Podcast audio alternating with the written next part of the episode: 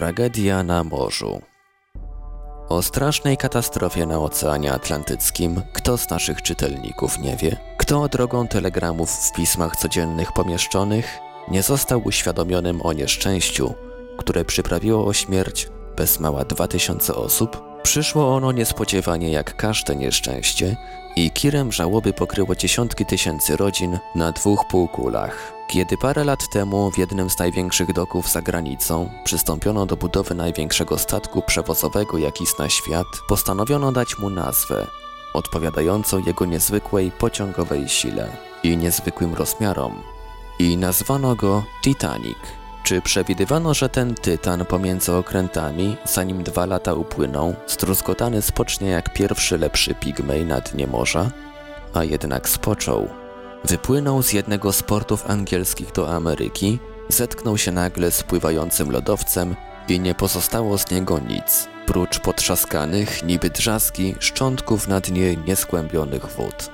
Bo tytanem on nie był, bo ta jego nazwa była urągowiskiem względem prawdziwego tytana, którym jest morze i wobec sił którego każdy choćby największy okręt jest tem, czym w korycie naszej dajmy na to Wisły z jajka skorupa. Była chwila radosna niezwykle, kiedy dzwonek kapitana dał służbie okrętowej rozkaz, by Titanic odbił od brzegu Anglii. Każdy, kto żył na nim, wyległ na pokład. Spoglądał w stronę znikającego powoli lądu wolnej ziemi, ciesząc się w duchu, że po odbyciu rozkosznego spaceru do Nowego Jorku, pod jego flagą, wkrótce również spacerem powróci do rodzinnych stron. Tymczasem przewidywany spacer stał się pogrzebowym pochodem dla znacznej większości z pomiędzy nich. Z dwóch tysięcy kilkuset pasażerów Titanica, dwa ich tysiące znalazły grób na dnie oceanu. Stało się zatem coś strasznego, coś takiego, o czym nieczęsto mówią kroniki mórz. Coś, co wyraźnie przekonywa o tym, iż panujący nad wielu żywiołami człowiek nie jest dotąd ich panem, lecz igraszką. Od lat tysięcy przejeżdża je wzdłuż i wszerz, zda się, że zbadał wszystkie ich tajemnice, dumny ze swoich wynalazków, niewiele robi sobie z wód gorzkich furii, nigdy, przenigdy jednak puszczając się na ich rozkołysane fale, nie może być pewny, czy fale te nie przetną nici jego życia. O morze! Pośród twoich wesołych żyjątek jest polip, co śni na dnie, gdy się niebo chmurzy, a na ciszę długiemi wywija ramiony. Powiedział w sonetach krymskich Mickiewicz i powiedział słusznie, kto bowiem byłby w stanie zliczyć ofiary złożone przez człowieka na strasznego tego polipa ołtarzu? Kto przewidzieć jest w możności, ile ich jeszcze nienasycony niczem od niego on zażąda? Smutny kres Titanika wymownie świadczy o tym, że chyba z żyjących i czujących nikt. Artykuł anonimowego autora podpisującego się jako STB, wydrukowany w czasopiśmie Ziarno, numer 17 z 25 kwietnia 1912 roku.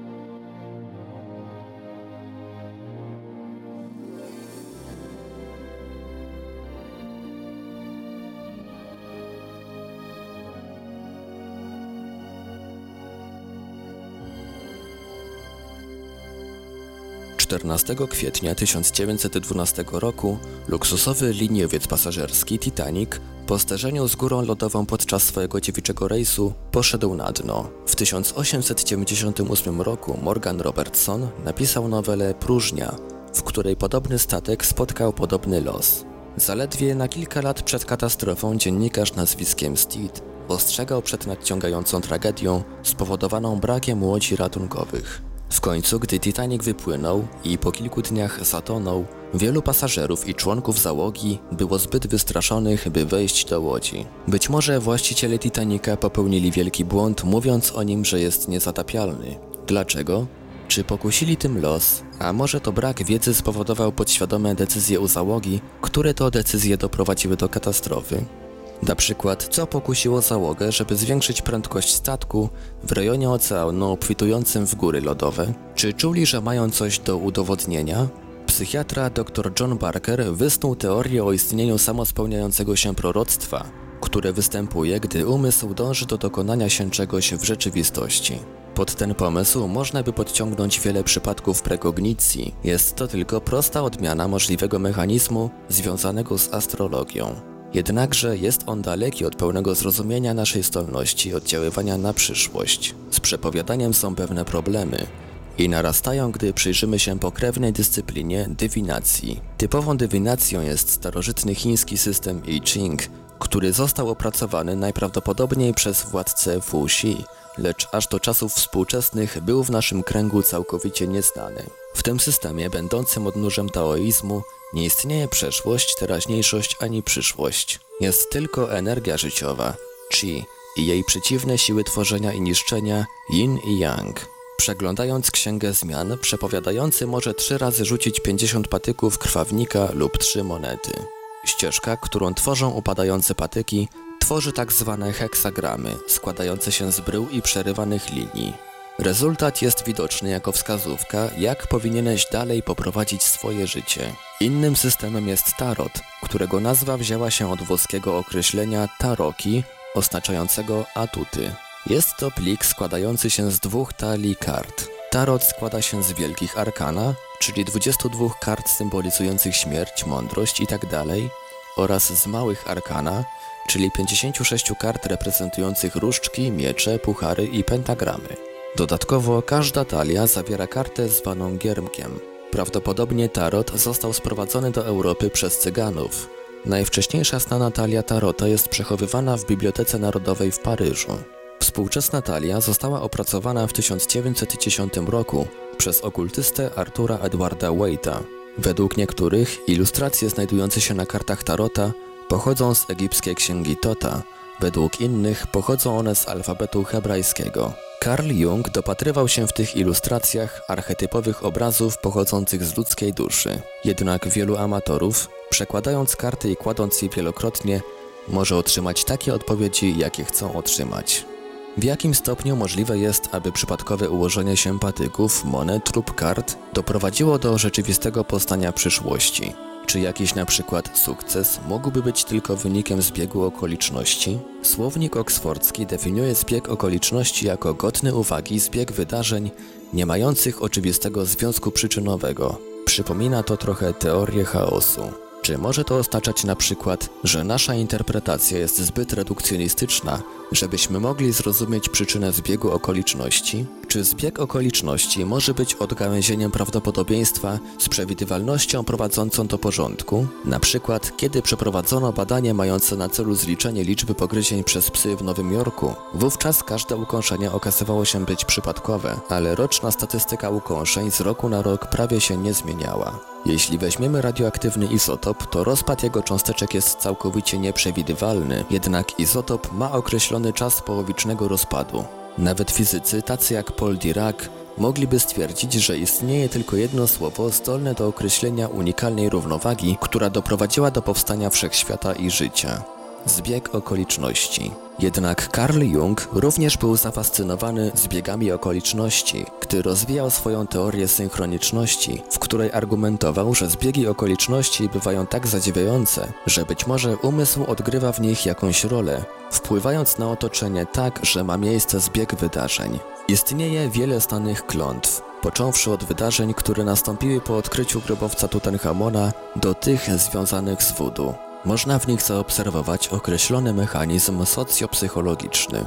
Zastanów się, w jaki sposób ludzie zaangażowani przy wykopaliskach w Egipcie mogą czuć się coraz bardziej dotknięci przez klątwę. Racjonalnie, niewątpliwie powinni to uczucie zignorować, jednak czy ich podświadomy umysł może wywołać jakieś skutki? Jeśli tak, to można wówczas zaobserwować, jak wzrasta prawdopodobieństwo, powodując synchronistyczne działanie mogące doprowadzić do wypadku lub mogące wywrzeć wpływ na czyjeś zdrowie. Można argumentować, że tak jak w przypadku Titanica i praktyk dywinacyjnych, może zostać stworzona pewna kultura, w której umysł mógłby doprowadzić cię do twojego własnego przeznaczenia. Od wieków taka moc była umieszczona w kręgu oddziaływania zła i nazywana urokiem. Podejrzewam, że wiara w jego moc może spowodować, że sprowadzisz urok na siebie. Autor Anthony North Tłumaczył, opracował i czytał Ivelios.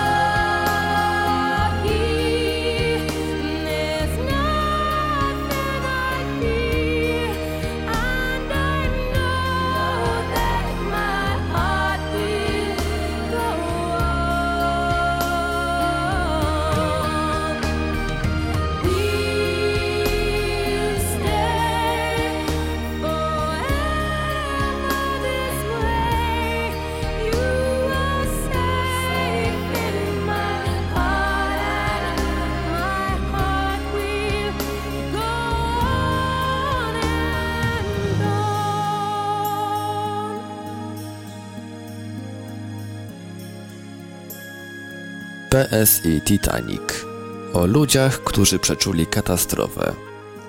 Zatonięcie symbolu potęgi myśli technicznej XX wieku stanowiło wstrząs dla społeczeństw zachodniego świata, szczególnie dla narodów morskich. Reakcję tę można porównywać do traumy po zamachach z 11 września lub katastrofie prezydenckiego samolotu pod Smoleńskiem.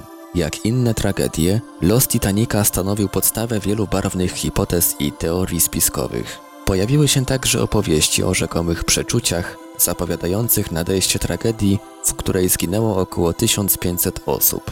Eugene Razor, autor bibliografii poświęconej Titanicowi, pośród różnych aspektów podejmuje temat zapowiadających jego zatonięcie przeczuć i zjawisk paranormalnych. Wymieniając kilka głównych pozycji książkowych na ten temat, zauważa ze zdumieniem, że zagadnienie to zyskało więcej uwagi niż ktokolwiek przypuszcza. Dla niektórych zebrane relacje były przekonywujące. Pojawiło się też wiele udokumentowanych relacji. Trudno jednak mówić o twardych dowodach na to, że ktoś przewidział katastrofę Titanica. Istnieje jednak kilka utworów literackich, w których autorzy nakreślili bardzo podobny scenariusz. Choć niektóre z nich zyskały w prasie brukowej miano proroczych, odnosiły się w rzeczywistości do realnych obaw związanych z katastrofą któregoś z wielu ówczesnych transatlantyków. Przy omawianiu zagadkowych aspektów katastrofy z 1912 roku na pierwszym miejscu wymienia się zwykle Morgana Robertsona, amerykańskiego pisarza i nowelistę, autora kilku opowiadań marynistycznych, w tym jednego szczególnego.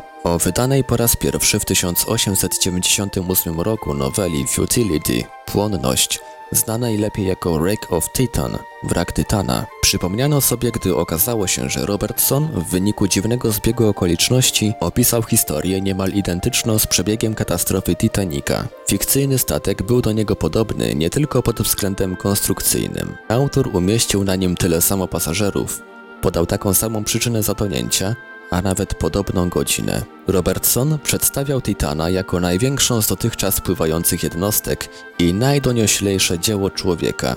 Gdzie indziej pisał, że uznawano go za niezatapialny. Zdziwieni ogromną ilością podobieństw fani zaczęli uznawać nowelistę za wieszcza. Sam Robertson podzielał to zdanie twierdząc, że natchnienie czerpie z astralnego planu. Według jego wielbicieli proroczy scenariusz zawierało także dzieło pod tytułem Beyond the Spectrum, poza spektrum, które opowiadało o ataku Japonii na Stany Zjednoczone. Pisarz niedługo cieszył się popularnością. Zmarł przedwcześnie w 1915 roku w nowojorskim hotelu, przedawkowawszy środek nasenny. Jako druga postać w paranormalnej legendzie Titanica pojawia się William Thomas Stead, kontrowersyjny dziennikarz, zwolennik prasy dla ludu, spirytysta, wojownik o pokój i prawa kobiet oraz krytyk polityki kolonizacyjnej. Na Titaniku wyruszył on w podróż na nowojorską konferencję pokojową, na którą zaprosił go ówczesny prezydent USA William Taft. Typowany na laureata pokojowego Nobla, Steed jest dziś nieco zapomnianą postacią, choć uważano go za jedną z najsłynniejszych osób na pokładzie transatlantyku. Po katastrofie przypomniano sobie o jego dwóch pismach z końca XIX wieku, w których przestrzegał przed katastrofami wielkich statków pasażerskich. Artykuł z 1882 roku mówił o zagrożeniu wynikającym z niedostatecznej ilości szalub na jednostkach. Wydana sześć lat później nowela ze świata starego do nowego opowiada z kolei o parowcu Majestic, ratującym rozbitków jednostki, która zderzyła się z górą lodową. Steeda, który sam stał się bohaterem wymyślonego przez siebie scenariusza, widziano po raz ostatni na Titaniku w przedziale dla palących, gdzie siedział i czytał książkę, dowiedziawszy się, że zabrakło szalub ratunkowych. Zapowiedzi katastrofy Titanica dopatrywano się również w przyciężkim wierszu pod tytułem A Thrist, autorstwa amerykańskiej poetki i nowelistki Celi Taxter, który opowiada o górze lodowej z północy, w którą nocą uderza pasażerski statek. Taxter zakończyła swój wiersz tragiczną strofą Przepadli. Wszyscy. Mało kto pamięta, że spontaniczną aktywnością postrzegania pozazmysłowego w przypadku Titanica zajmował się dr Ian Stevenson, znany głównie ze swych badań nad zjawiskiem wspomnień z poprzednich wcieleń u dzieci. Stevenson w artykule opublikowanym w 1960 roku w Journal of the American Society for Psychical Research analizuje relacje kilkunastu osób, które twierdziły, że przewidziały słynną katastrofę. Wśród nich był mężczyzna, który przed wypłynięciem w rejs do Ameryki dwukrotnie śnił o dryfującym statku, wokół którego pływali ludzie. Choć nie skłoniło go to do rezygnacji z podróży, ostatecznie z powodów osobistych nie wsiadł na pokład. Po serii niepokojących przeczuć z podróży Titanikiem zrezygnował z kolei niejaki Conan Middleton. Czy Robertson i Steed rzeczywiście przewidzieli katastrofę? Wydaje się, że byli raczej bacznymi obserwatorami świadomymi tego, że zatonięcie jednego z wielkich transatlantyków może zakończyć się hekatombą. W samej katastrofie Titanica nie było nic nadprzyrodzonego. Miała ona szansę się wydarzyć. Mogli przewidzieć ją nie tylko specjaliści i publicyści, ale nawet zwykli ludzie. Z kolei w przypadku Titana zagadkowo trafna nazwa nie była aż tak trudnym strzałem. Wielkim jednostkom nadawano zwykle pompatyczne, często mitologiczne nazwy, na przykład Gigantic, Olympic. Z efektem przepowiedzenia katastrofy mieliśmy do czynienia m.in. w przypadku masakry z wyspy Utoja, której scenariusz odwzorował w wydanej 22 lata wcześniej książce pisarz John Michelet. Podobne twierdzenia pojawiały się również po zamachach na World Trade Center czy katastrofie kolejowej pod Szczekocinami, po której przypomniano sobie o opiniach ekspertów zapowiadających nieunikniony wypadek z powodu złego stanu technicznego infrastruktury. Ciekawie prezentowały się losy siostrzanych jednostek Titanica. HMHS Britannic, przechrzczony na Gigantic, zatonął wskutek wybuchu miny lub torpedy w listopadzie 1916 roku. Zginęło około 30 z 1300 pasażerów. Akcja ratownicza miała dość gwałtowny i skomplikowany charakter, gdyż wystające z wody wciąż obracające się turbiny wciągnęły dwie szalupy z pasażerami. Najdłużej służył RMS Olympic, który zezłomowano dopiero w 1935 roku, po tym jak przeciął na pół amerykański latarniowiec. Zginęło wtedy 7 osób. To tylko niektóre z legend otaczających wrak Titanica. Inne, mniej znane poza zachodnią Europą, opowiadają przykładowo o robotniku uwięzionym na wieki w kadłubie lub przewożonej na pokładzie przeklętej mumii. Powstała nawet numerologiczna antykatolicka zagadka Titanica, zawarta w numerze na jego burcie, który w lustrzanym odbiciu brzmiał jak No Pope. Wszystko to oczywiście mity i miejskie legendy, absorbujące tych, którzy chcieli i chcą wierzyć, że za katastrofą z 1912 roku stało coś więcej niż pechowa góra lodowa. Opracowanie Portal Infra www.infra.org.pl Czytał Ivelios